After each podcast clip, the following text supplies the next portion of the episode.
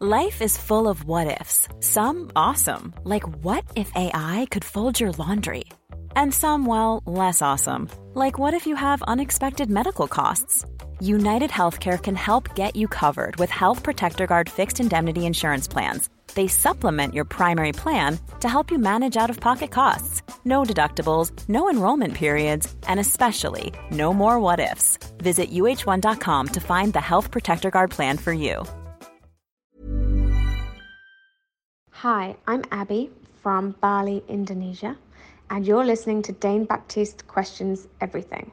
My question is Are dogs better than cats, or vice versa? Okay, here comes the show, and remember question everything.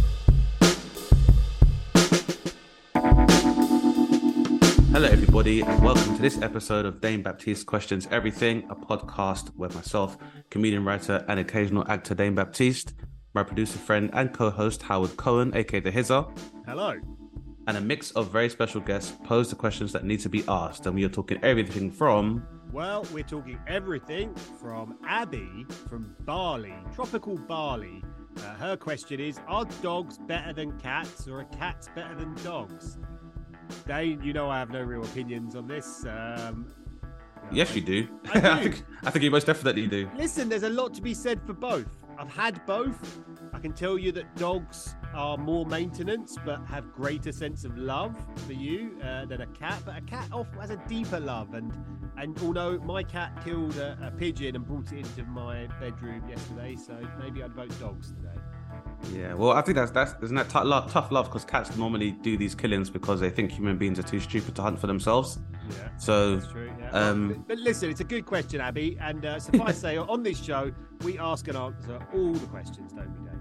Absolutely, no question is too big, too small, too feline, or too canine. And if you do like the show, please rate and review on Apple Podcasts or follow us on Spotify or wherever you get your podcasts from. Uh, and also, you can subscribe to our Patreon where you can continue to support the podcast and receive additional and preferential content via our Patreon as well, uh, where you can also hear all of our very special questions being asked and answered by our very special guests. With that being said, on today's show is a television and media pundit as well as former professional footballer. He played 427 games in his career, including 95 Premier League appearances, featured 12 goals with a badman solo strike against Chelsea as a goal of the season contender during his Serious goal. illustrious career. Serious goal. Amazing career. And nowadays, he's one of the world's most respected pundits, working with ESPN, the BBC, and also uh, my producer friend Howard Cohen's favorite Guardian Football Weekly podcast.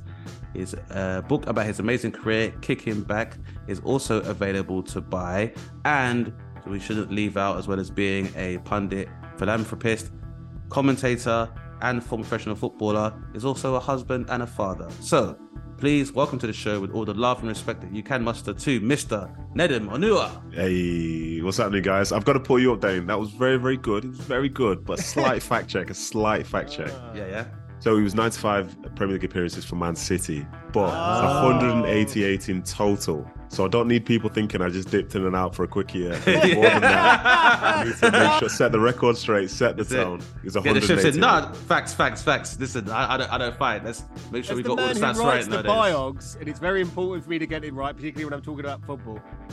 There's there's varying uh, stats. Hey, listen, you need to find the right ones. You put the It's work true. in, you get you get the rewards. You get I, the I'd, rewards. I'd rather hear it from the man himself, so it's all good, man. Um, Yeah. yep, mate, we'll make that correction, Howard, as well. I definitely want to play around, play down your achievements, uh, Nedum. Um, but most importantly, as well as being a uh, having an illustrious career as a former professional footballer, how are you as Nedum the man? I'm I'm incredible to be in my late thirties and to be retired, to be experiencing the summer and watching my kids grow. I think I'm in a very very privileged position. But I'll be honest, I'm making the absolute most of it. You know, people ask me, "Oh, are you going to go into coaching? Are you going to go into this?" I'm like, "Nah, absolutely not." Ah, so like- good to hear. I like waking up in the morning, sorting out my kids, taking them to school, and then as soon as I drop them off, that feeling of like, well, that's freedom. That's Yeah. freedom, and you know, I like to make the most of it. So yeah, I'm, I'm in a good spot, man. It's cool, man. It's it's been a I I, like I love the idea that you've made a, uh very long commitment uh, in your personal health and kinesthetics to achieve the things you wanted to the earlier part of your career. And now you're free to uh, you know Mhm. put that same effort into uh, the most important resource, which is your uh, your children and your family. So Yes. Yeah, we we're- rate- we We're rate it. privileged to be joined by you as well, given you could just be sitting there enjoying, you know, a, a box set or something. You know? No, come on. The sun's the sun's kind of out in Manchester, so I can't just be staying indoors watching box sets for the whole day. But to to just to go back on the retirement thing, Mm. one of the big differences I think between myself and a few others and the majority is that when you sort of retire within football, basically you've spent your whole life being built to do one thing. mhm. So the thought of it finishing is terrifying to some. yeah, But I feel lucky because the thought of the rest of my life was exciting to me. You know, Oh, and that's that's cool. a little difference in psychology that some people really struggle with. That's why some people they'll drop down to any division to just go and kick a ball around somewhere to receive maybe Yeah. a 20 pound like in a brown envelope to try and play for Mhm. in the 10th tier because they need to be part of that. yeah. But like the real world's it's not it's not too bad, you know. Like I, I'm Yeah. doing all right here. I think you- I so can you- mix in pretty well. Pretty It's well. good, man. So you you can thrive in both football and civilian culture. Exa- civilian culture, man. Obviously, Yeah. I'm not like a true, true part of it. Like when I'm walking down the street sometimes and someone says, Oh, hi, hi, Nadim, you all right? And I'm like, Yeah, you're right. And my daughter says, Oh, do you know him? I said, Nah. She Mm. Says, so why why do you touch you? I was like, I guess she knows me. She's like, Are you famous? That's a tough question, tough to answer to your kid. Well, not really, but he knows me. But he knows me, yeah. yeah. You can say I, the guy knows me from work. That's all. Maybe he saw me one Yeah, time. of course, yeah. Trying to explain to your kids don't speak to strangers, yet still all I do is speak to strangers all. Yeah, figure that one out. well, I'm, no, I feel like you got a lot of time to do so, man. But I, I think it's a, Yeah. it's a, it's a very good disposition to have. And uh, obviously, you've had the, uh, you've worked hard for a career that many men, particularly in this country, uh, consider the holy grail or just like Yeah. the dream job. And to be able to have that experience and then you know be able to stay very grounded and be able to focus on you know raising your kids. Yeah. It's cool, man. absolutely. I, I know, I know, it's not the priority, but you might need to do some life coaching in order to help other people with the transition, man. Uh, the the thing with that is, as you guys have probably seen yourself and everyone listening at home, like sometimes the way that you see things can only be seen by someone when they're in the same situation. Mm. Like I remember when I was a youngster, I'd be hearing stuff from some of the older players. I'm like, why would you be talking? You're washed up. Like, why, what are you trying to teach me here? But then I think I was very fortunate in some ways because when I, I went to Queen's Park Rangers when I was like 25, 26, Yeah. which is relatively young in the grand scheme of like football, yeah, yeah. but I was surrounded by people in their mid to late 30s. So the way they were talking about the about football made me start to think, well, I need to start getting ready for the end now, and that's Yeah. not a normal thought. Mm. But also, that's the thing again with mentoring.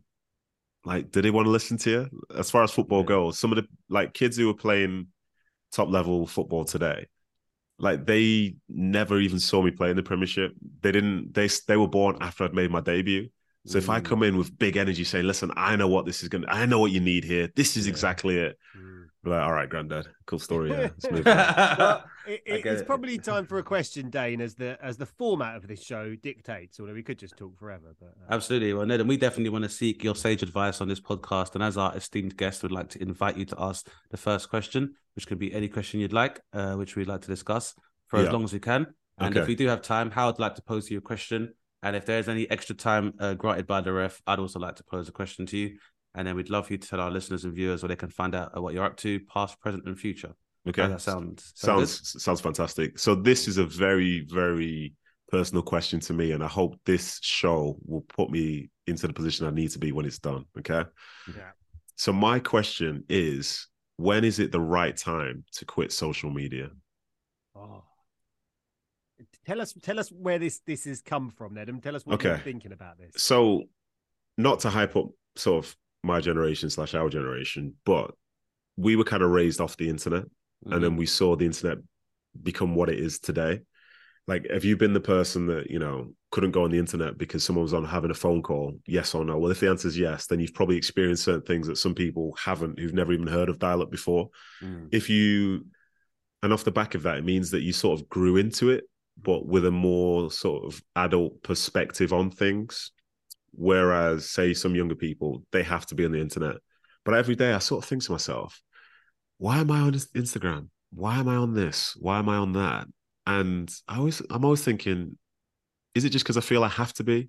Because what's the true value of it, and how much has it changed across the years to where you know you remember when everyone was friends with Tom on MySpace? That was the thing. You know, it was a very, very personal network that you were on. Now all of a sudden, say if you go on things like Instagram, you know it's an active marketplace, whether you're selling something yourself or someone's trying to sell something to you.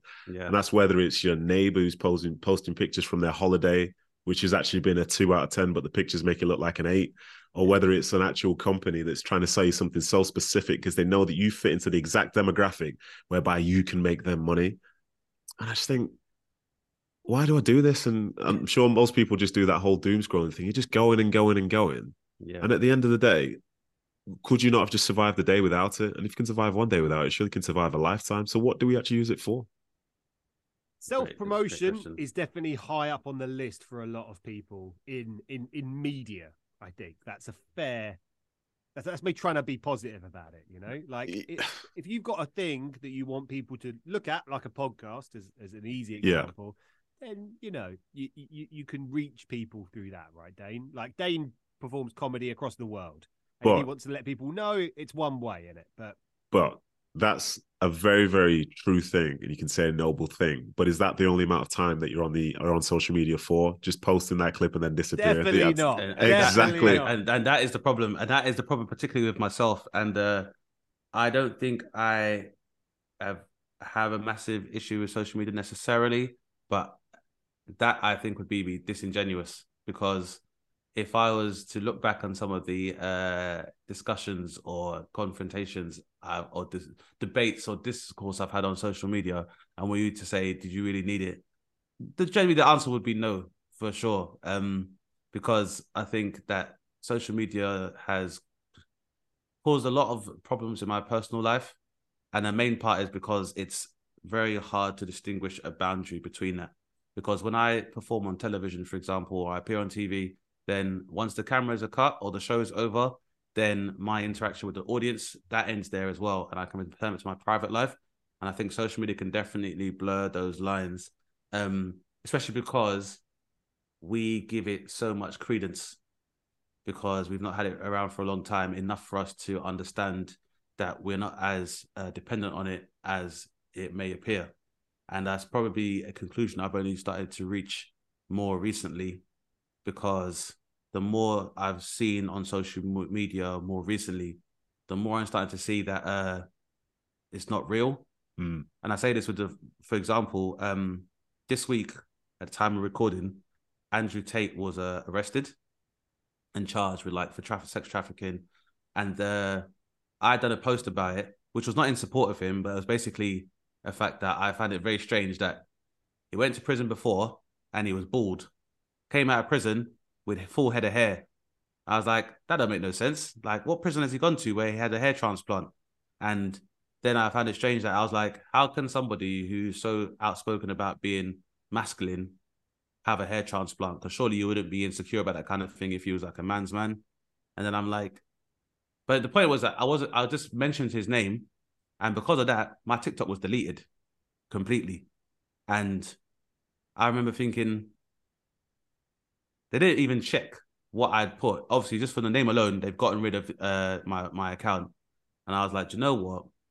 That just shows you how, just how fickle this whole thing is because Yeah. people spend so much time investing their ideas and creativity into creating what's called content, which really is not the same as creating art when you're an artist.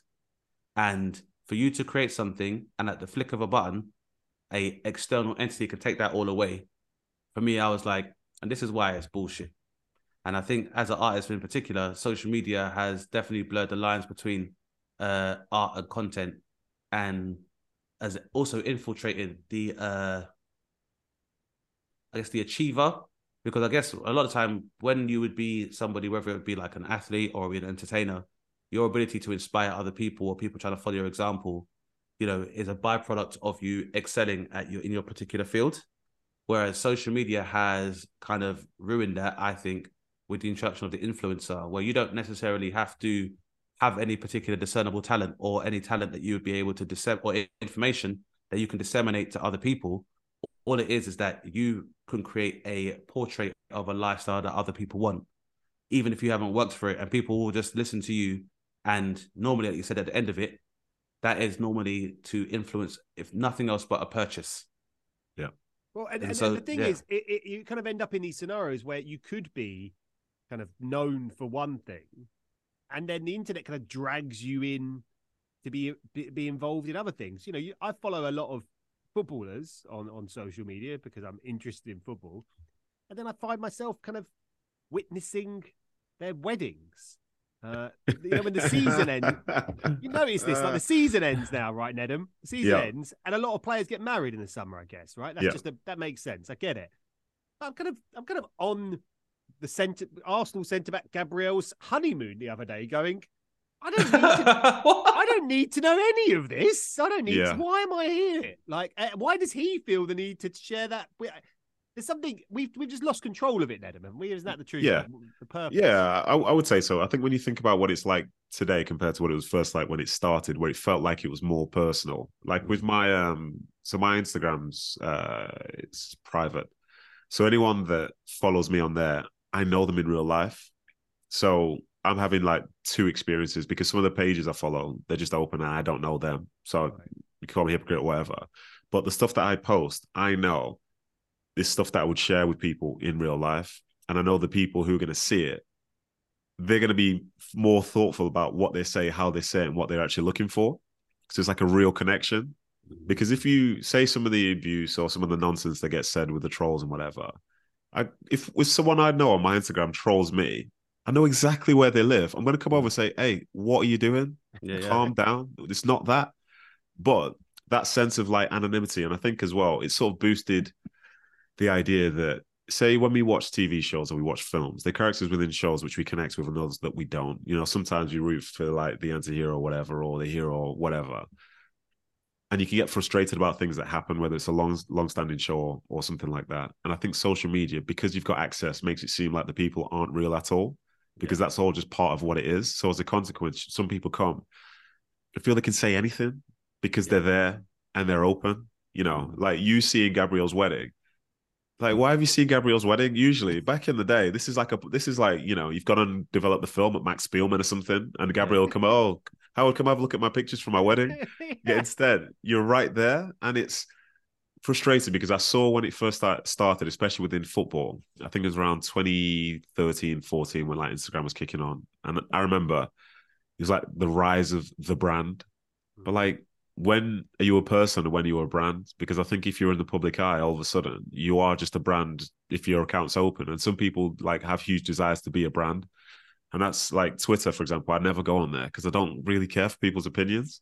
Yeah. But I remember when I was on there and I had the idea of quote unquote followers and the question, what are you thinking? Like, I'm not thinking anything, but I've got some followers there. So I need to make sure I say something that keeps them entertained.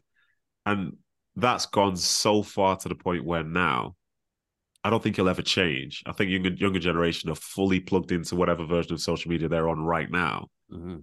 But like for the three of us knowing that we don't really need it, well, we don't really need it, but could you go a month off it? Could you delete your account and go a lifetime off it? Off it? The answer is probably no, because of things which we believe to be important, like the promotion of this and so on and so forth. But in the grand scheme of things, it's not that important. Yet Yeah, still, we hold it so dearly that it will stop us making the decision that overall might be a net benefit for who we are as human beings. Yeah, I, I I completely agree. But I, I think even in answer to your question, like further question, when you say like, could you go a month without it? I think the the real, I'd say the real biological or almost like, yeah, natural truth is, yeah, you could because you don't require social media in order for you to live, and you, if you wanted to have interactions with other people or have connections with other living things, you could either the people in your house or leaving your house and going to see family. You could do it. It's just attention has become currency now. Yeah. And that's a great way of explaining it because currency is another thing that it's it's all of the power that we have within currency is the power that we give it. Yeah. So for example, you can be a billionaire, but what we've definitely learned this week is you can't buy your way out of a submarine if that submarine malfunctions.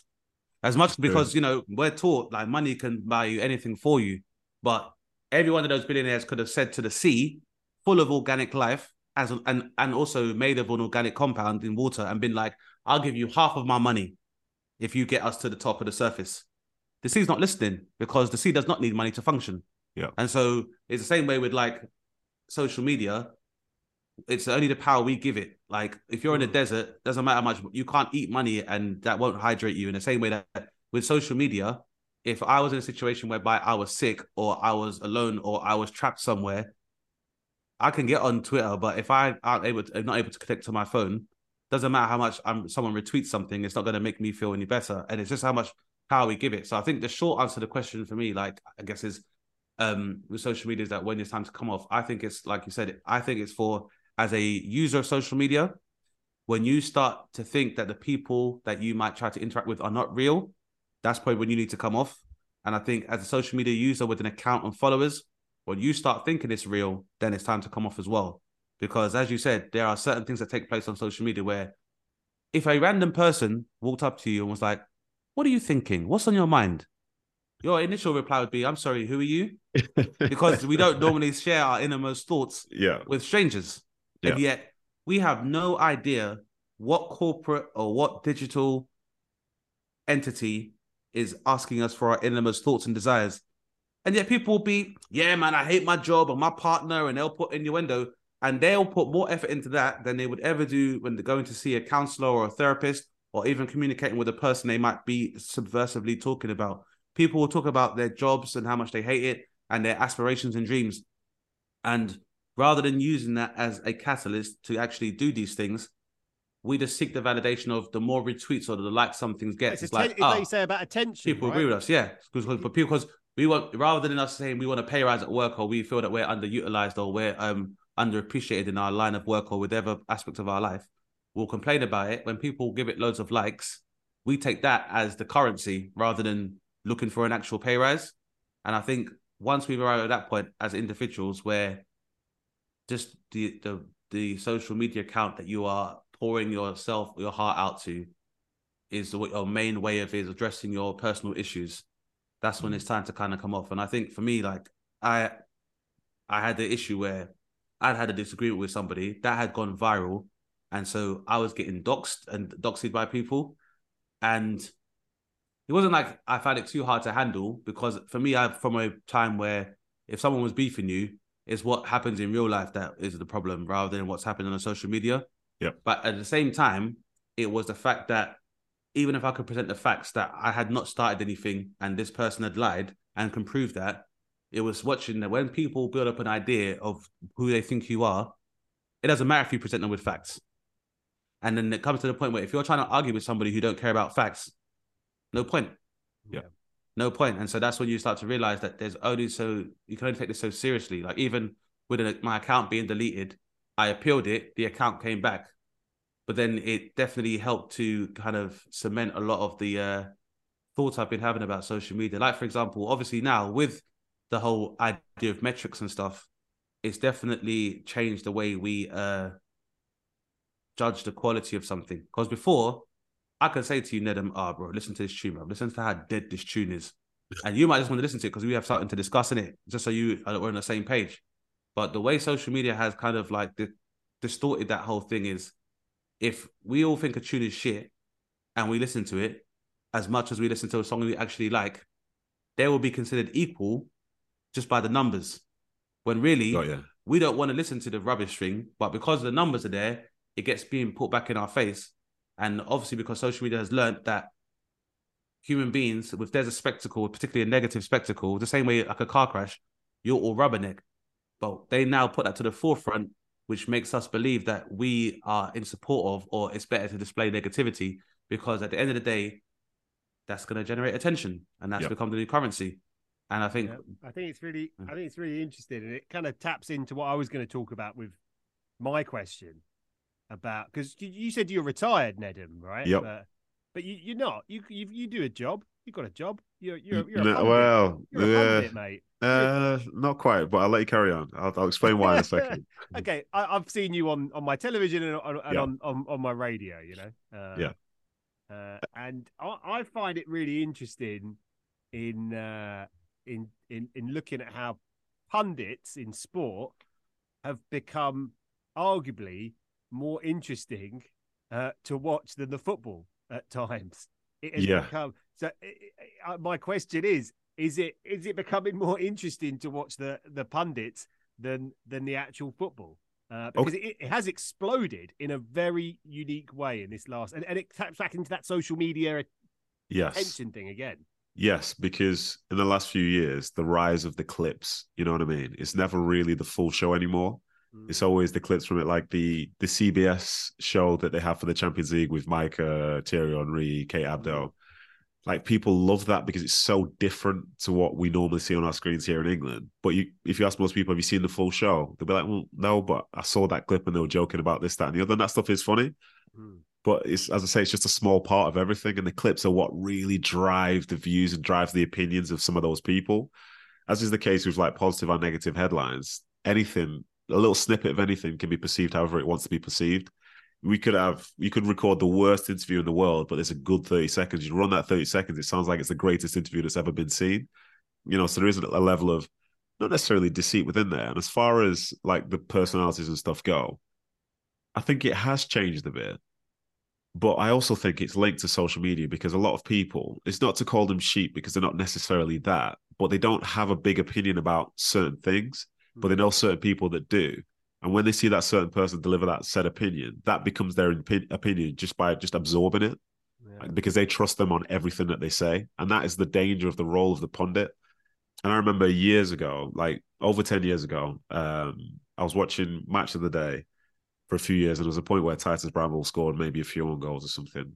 And I thought, all right, you know, he's not very good. I played with him a year later. He was very, very good. But Match of the Day showed in that time that they thought he wasn't very good but it didn't represent the reality of it all. And I thought, this is me involved in the game thinking someone's not very good. How about the people who aren't playing the game, who are listening to everything that's been said by some of these other people? And it makes me really aware of everything that I say. Because if you go too big on something, that's the tone set, that's the mm-hmm. belief set. And I hate that because some of the people that say I work alongside, you can tell off air that they don't like certain things or they do like certain things. And when it starts to affect the way they're talking about things, I'm like, oh, here we go again. You know what I mean? Like red flag when someone says before a game, I'm really looking forward to watching player X. But I'm like, but there are 11 players for that team on that field. So what are you really going to see? You know, if that person that person could make one nice through ball and give away the ball 10 times, but you go crazy over the fact that he made that through ball, but disregard the fact that he had the lowest pass completion of anyone on the field because you know you've not noticed what anyone else is doing.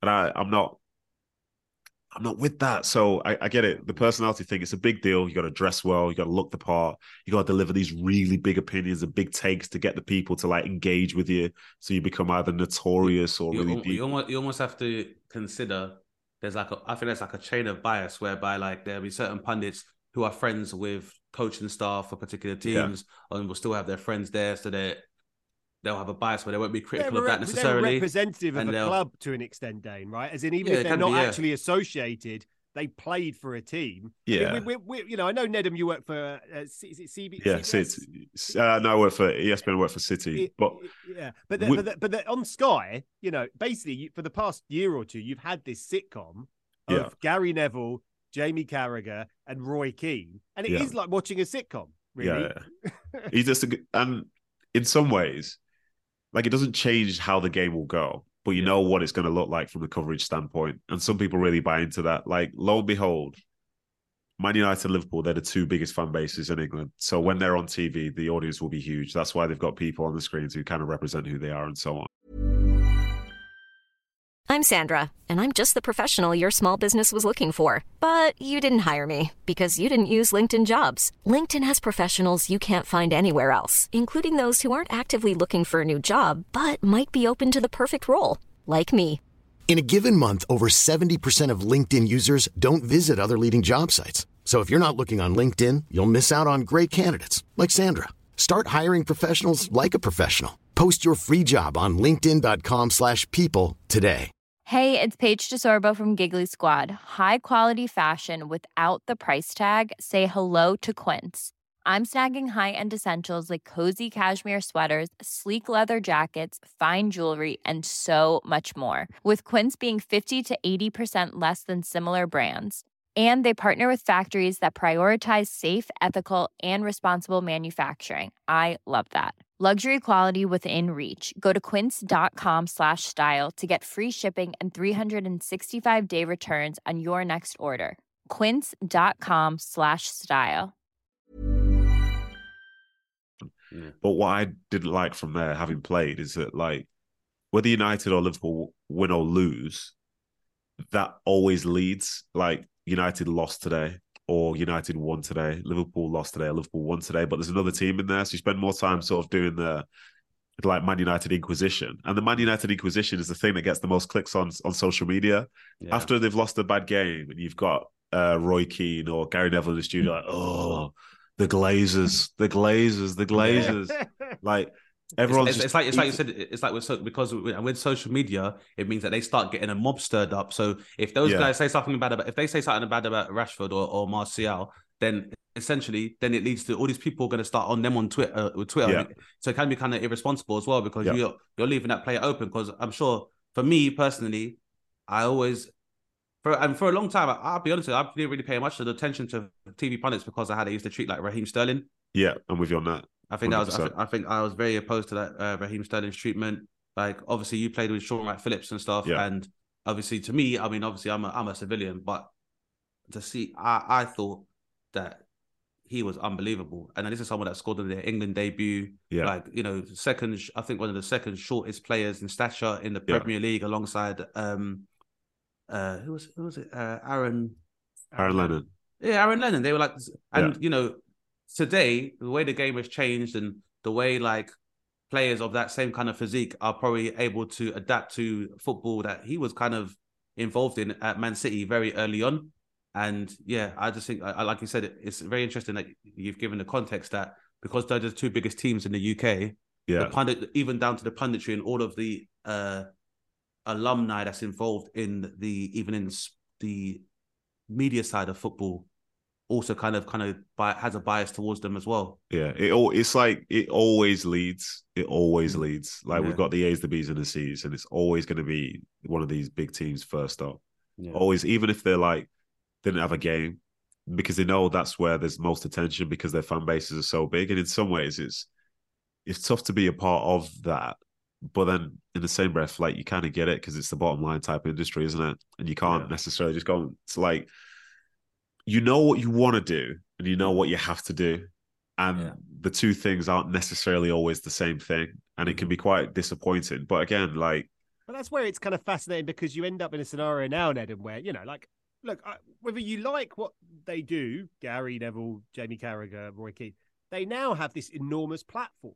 yeah, you know, and it's powerful, you know, and it's Yeah. powerful to the point where I turned on my BBC Sport uh, app, you know, looked at the football news the other day, Gary Neville's telling the Premier League to ban transfers to a country. Yeah, And I yeah. was like, that. Carragher's doing the same thing. Yeah, Yeah, Carragher's doing the same thing, And, which and, I you know, whatever people want to say about Saudi Arabia, you can you can have that conversation, but you can't dispute, like, wow, like who Yeah. appointed these guys to be in charge of this? Like nobody. That's kind of quite remarkable change of But- events. Yeah, but it's because of that sort of following that they have because they're on those main platforms, you know, Mm. because they do Monday Night Football, because they do the main games, because the country's so like obsessed with football, then they're the faces that you see more than any other. So it's almost like for the same way they're doing that.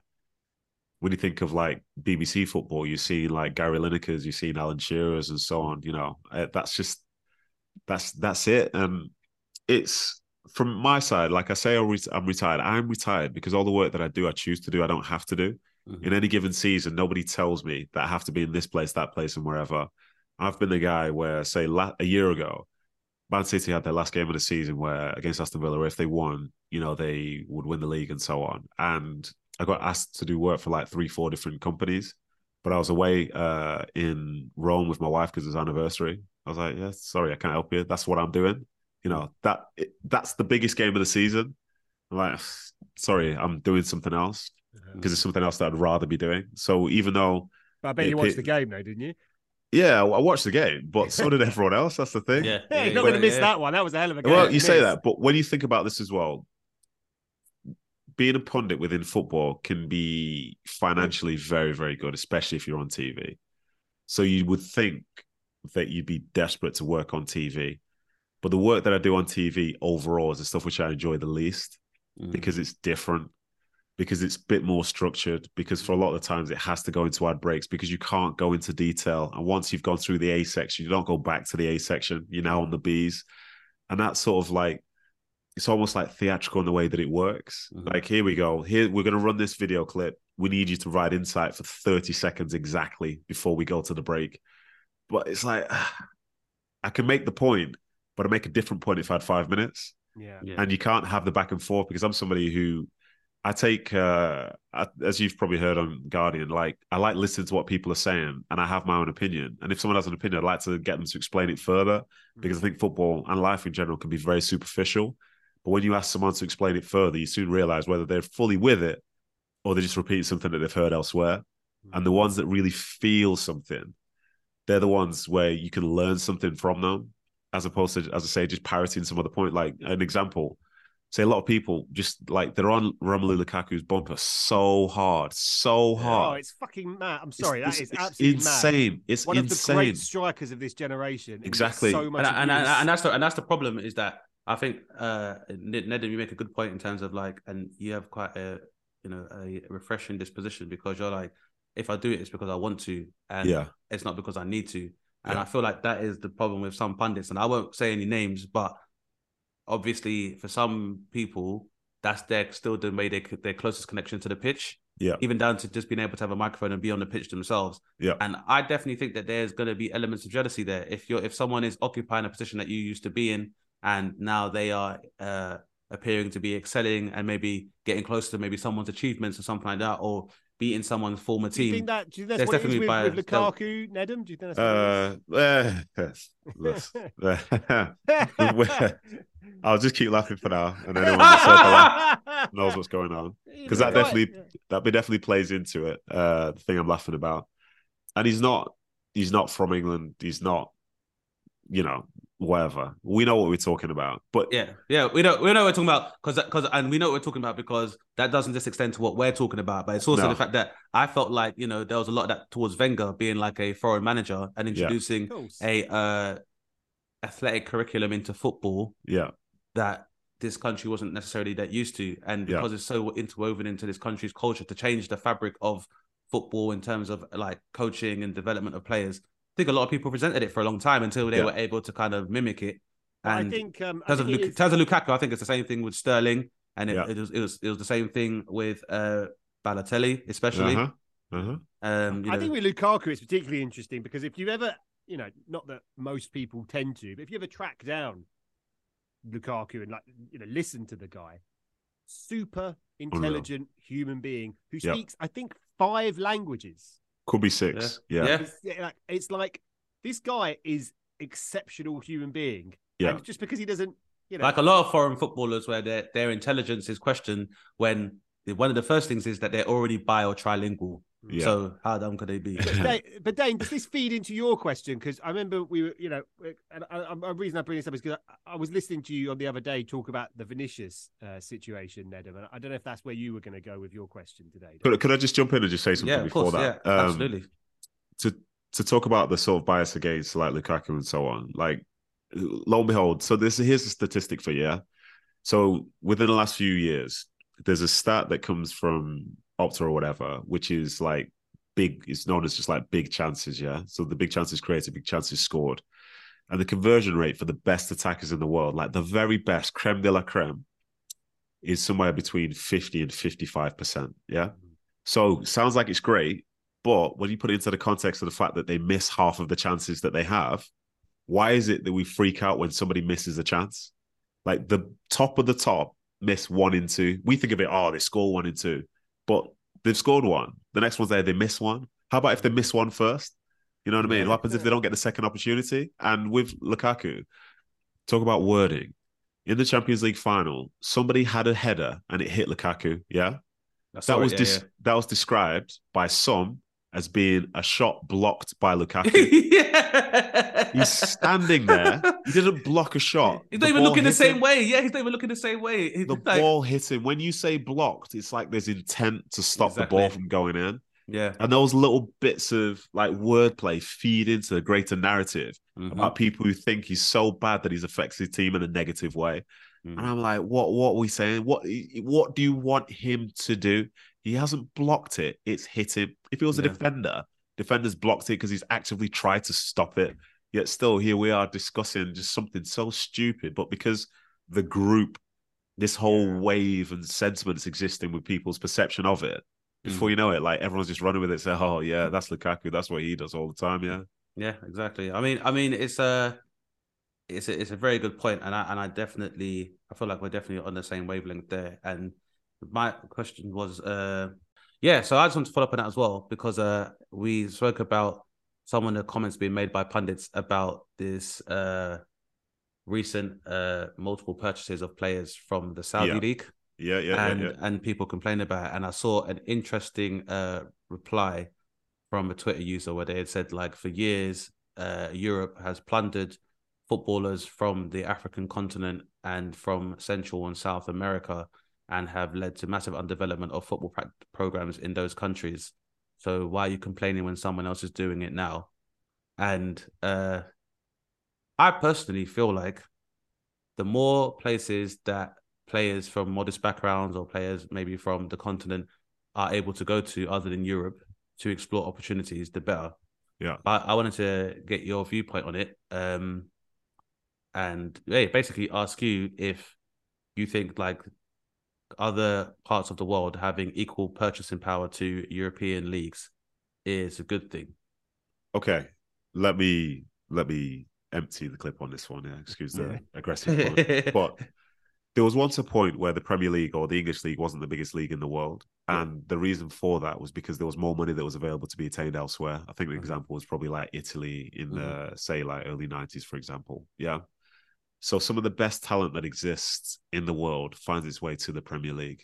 And it finds its way not just to the top one or two clubs. It can find its way from anyone from the top all the way through to the bottom. And the bottom Mhm. team in the Premier League could buy a player for 20, 30, 40 mil potentially. Mm. Is that the same for all the other major leagues around Europe? The answer is probably no. Yeah. So, in the same way that they're seeing this idea now drop on their toes, where it feels like a country's got enough money to be able to pick some of the best talent as and however they want, Mm. isn't that the way that England got to the point where it's at today? Where obviously you have the clubs in the history, but it's that added income within the league that means that the best players around Europe, if it's going to go to a bidding war, do you know where they're going to come? They're either going to come to the Premiership or they're going to go to Paris Saint Germain, they're going to go to Bayern Munich, or they're going to go to like Real Madrid. When was the last time you saw, say, Syria, for example, spending 50, 60, 70 million in a head to head race against a player that was playing in Germany or a player that was playing here or playing wherever? And it's like that doesn't get a mention. The Premier League's riches are perceived differently from within the country as they are from outside it. Because people now believe that if there's a player that they want, the only way they're going to get them is if someone from the Premier League doesn't bid on them. So it's like every league is almost like a development league for the Premiership now, and I don't, I don't love that. And then obviously, people have issues with, say, brown people and money from the Middle East. They have significant issues with it. But what I would say to raise a true, true sort of thing here, you're very precious about your Premier League. Fair enough, yeah. But a lot of the people in the Premier League, they don't call England home. They don't call the Premier League home. They're on their journey playing football wherever they want to play football. Mhm. One of the reasons why they came to the Premier League, as long as well as the sort of history of some of the clubs, is the fact that they'll be re- remunerated far better here than it would be in La Liga playing for a team in mid-table Yeah. than they would be in the Bundesliga in mid-table. So when the opportunity comes and somebody wants to buy them and they want to pay them more money to go and live in a place that isn't just a desert with camels there, Yeah. they'll think, well, okay, well, here's a chance for me to make money again, which was one of the big reasons why they came to England in the first place. Because last time I checked, people weren't signing for free just because the club's got history. Yeah, yeah. But again, it's about perspective, and people hold the Premier League and their clubs very dear in their heart, which is fair enough. But the lack of perspective is crazy to where the moment it feels like there's a threat to your own domestic league, you forget that you've been a threat to all the other leagues around Europe for the longest time. Where players, if you have a good player in Germany, youngster, you're either going to Bayern Munich or you're going to the Premiership. That's the energy around it. But still, it's almost like we don't remember that or Well, we don't care about that. There's a romanticism still associated with football, as no, it isn't one of the biggest businesses in the world. Yeah. And and that's and they they call it the, the people run football clubs. I think they call it legacy legacy fans. You, you heard this phrase, right? Which people like me who ended up supporting Arsenal because my dad made me support Arsenal because he supported Arsenal, and that's been passed on to my kids, my nephews and nieces. And but that that isn't most football fans, right? Across the world, you know, Arsenal, as an example, had a huge surge in interest because we had Patrick Vieira Thierry Henry, Dennis Bergkamp, and we we reached a whole fan base through that. You know, just like City, you're experiencing now, right? They're Yeah. players that play like Haaland and De Bruyne will pull people in. But the idea that we judge uh, certain countries differently, like Messi's just gone to America, right? He's he's going to move out Yeah. there. That And that's been no- mildly championed, by the way. Mildly championed. massively Yeah. championed. Yeah, It you was know it, I was mean? it was headline news. I know you work for, for ESPN, but it was in, in, in, headline a, in, a, news. in, a, in a ESPN. way in a, in a way that it's like, well, he's kind of out of our hair now. Like, But that, but that league's okay though. yeah, that league's yeah. o- But that's okay. the Because, because, because- you know what? Because that because that league isn't UA, in UEFA. Yeah, It sounds that, like they're that, okay with it. that league, by the way, where it's been restructured to where every team had to pay for something to do with Messi to join. They've had to completely redesign the way the league works to bring in one player.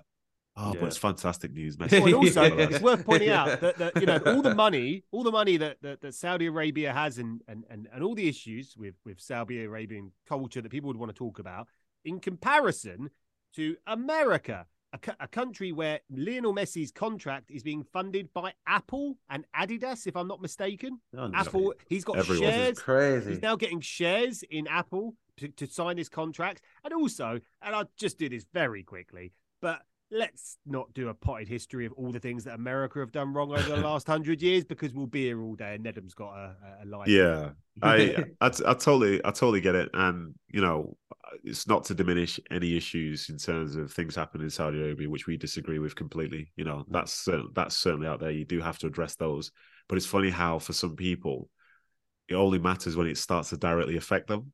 You know, for years, say for things like with golf, everyone used to love like the Arabian swing on the DP World Tour.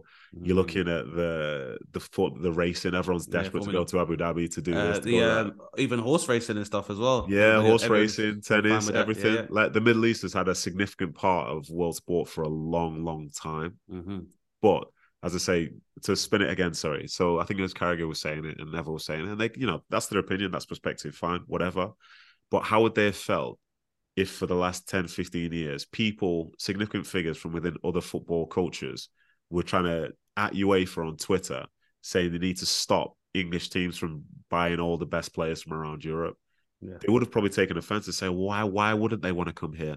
Of We course. have this and we have we, that. this is the home of this is the spiritual home of football and, and blah, blah blah. It would it would it would for me like even though like how you say romanticism for me I think there's a lot of exceptionalism and Yeah. uh because and I think English culture is obviously synonymous with football culture. And because of that I think there's this idea that they're able to behave in certain ways like with a lot of other forms of international diplomacy compared to everywhere else. They're allowed to do things that's and it's okay when it happens here but if it happens anywhere else. And I think it becomes even more hypocr- hypocritical from my standpoint, where you look at the immigration policies involved with uh, English football Yeah. versus how English uh, immigration policy is discussed in English politics, Yeah. or even like, so you're fine selling weapons to Saudi Arabia, but selling football players, that's a problem and and that's kind of how I see a kind of thing. Like you know, everyone has a problem with uh, immigration or Muslims who are working class, but if you got a, an amazing first touch, everyone looks the other way. Or if you want to buy a football club, then it's okay. And uh, it's interesting because it's very the football league is very similar to comedy in that the British comedy scene is considered one of the best scenes because of what you can earn Yeah. and it's one of the best at club level. Whereas on an international level, it's not able to compete because not as much as it invested in its domestic game.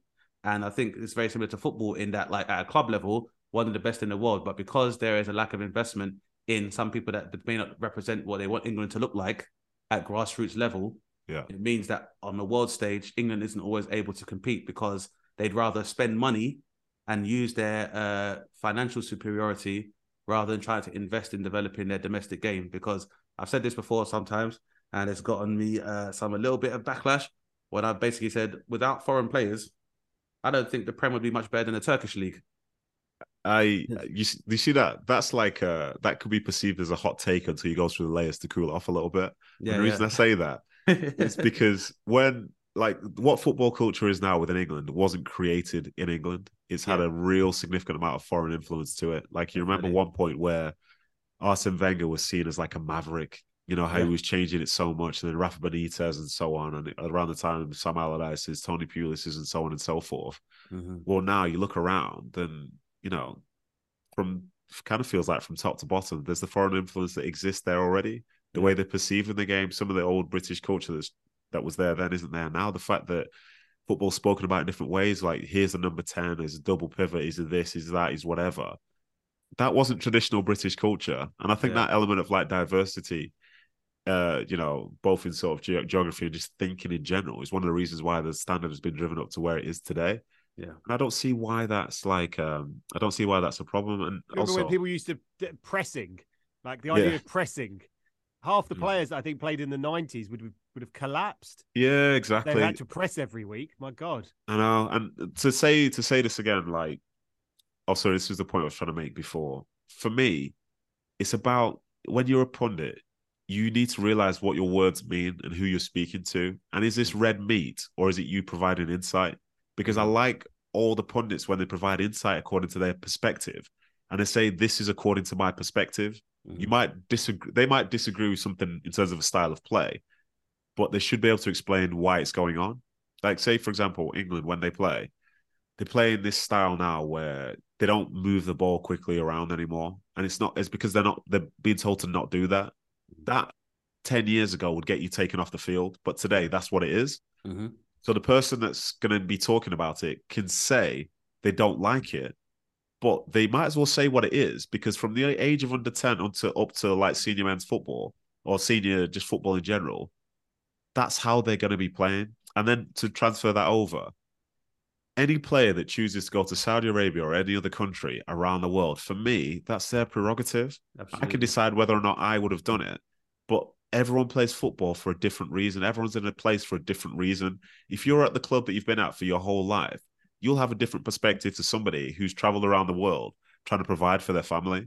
You know, and if a big opportunity comes, like I remember a guy called Asamoah Gyan when it, we played together at Sunderland. I know him. And Yeah. he was really good player, really good guy, but he wasn't from the northeast. He wasn't from England. Mhm. He never felt at home. So when the chance came for him to go to play in Dubai, a place which was warmer, Yeah. and to pay him more money, do you know where he ended up? At the airport heading to Dubai. And that's Yeah. fine. And let's be honest, why is, that, why is that a problem? It's Why not a that problem. And not only is it not a problem, I'll be quite honest as well. Like for a lot of black and brown players, sometimes you want to go somewhere where you won't be treated like a second class citizen or your price tag won't be affected by how close you are to what people consider a quintessential footballer to look like. And like, you know, another example would be like Kazim Richards, who was playing lower leagues and then went to Yeah. Turkey and ended up getting Champions League football by going another route. And Yeah. for me, that's what I look at the uh the uh positive aspects of these of the purchasing power and the development of these leagues outside of the UK and outside of Europe is that there are guys who would normally be resigned to maybe trying to sit on a bench in maybe the championship or division one, but they can go and play maybe in like the Belgian first Yeah. division. And that this is just and the idea should be for everyone that football we have to accept it's a, it's a global phenomenon, not just a sport, it's a global phenomenon and culture. And these exceptional athletes that are able to reach the level of professional more than anything, it should be like the fact that now you've got people like Jadon Sancho and, and Jude Bellingham who've gone to places like Borussia Dortmund. For me, like it would make sense that any player who is able to play at the top level in any country and taking that information and potentially feed that back positively into the collective uh competence of English football makes sense. Like you should be wanting to do that all the time because this is what other countries do is that their players come to play in the Premier League and that they're able to bring that expertise back home and what they learn and combine or, or what they're also able to do is they can go and play in other leagues, but they have they're very grounded so that when they return to like international duty, for example, like you know, a lot most people don't know a lot of Icelandic players or they won't know a lot of Moroccan players, but when they go back and play for their teams nationally, they have that great cohesion because Yeah. there's not this ego and there's not this kind of hubris that's associated. I think a lot of time with English football, in that this is the biggest league and therefore we are exceptional compared to everybody else. Where it's still the success of the Premier League has yet to manifest in terms of world competitions. I think, Yeah. in like English football. So, like, I think if people want to go to Saudi Arabia, like I said, you want to go somewhere where it's warm, you want to be feel more comfortable in a culture that's closer to yours. Especially a lot of players who are like you know Muslims that come and play in the UK. They want to be the, in an Islamic state where the culture Yeah. reflects their beliefs a lot more. That just makes sense.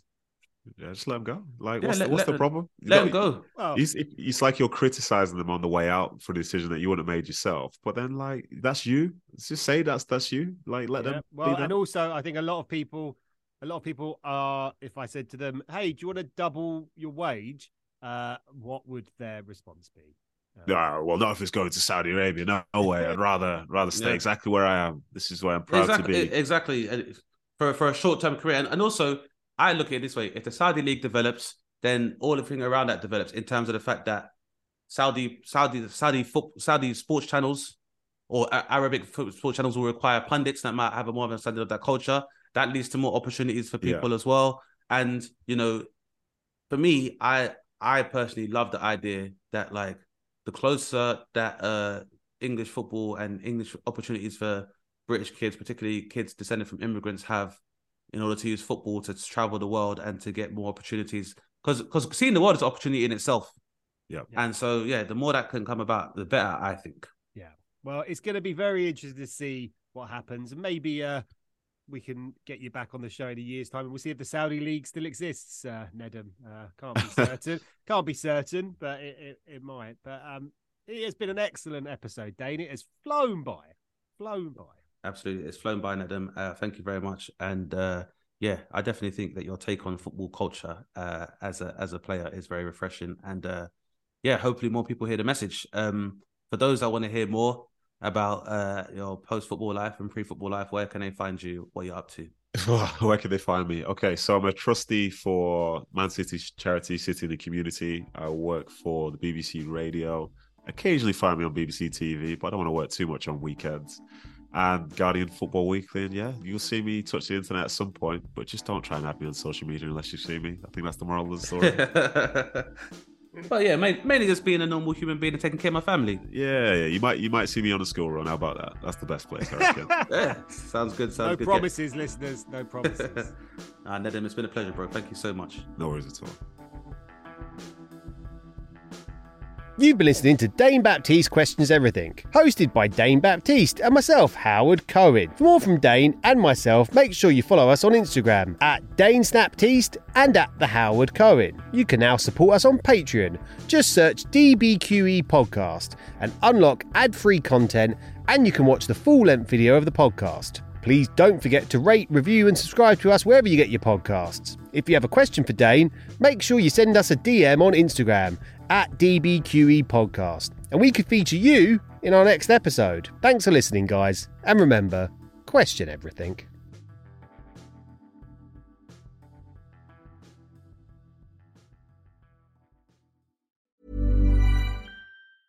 Hey, it's Paige DeSorbo from Giggly Squad. High quality fashion without the price tag. Say hello to Quince. I'm snagging high-end essentials like cozy cashmere sweaters, sleek leather jackets, fine jewelry, and so much more. With Quince being 50 to 80% less than similar brands.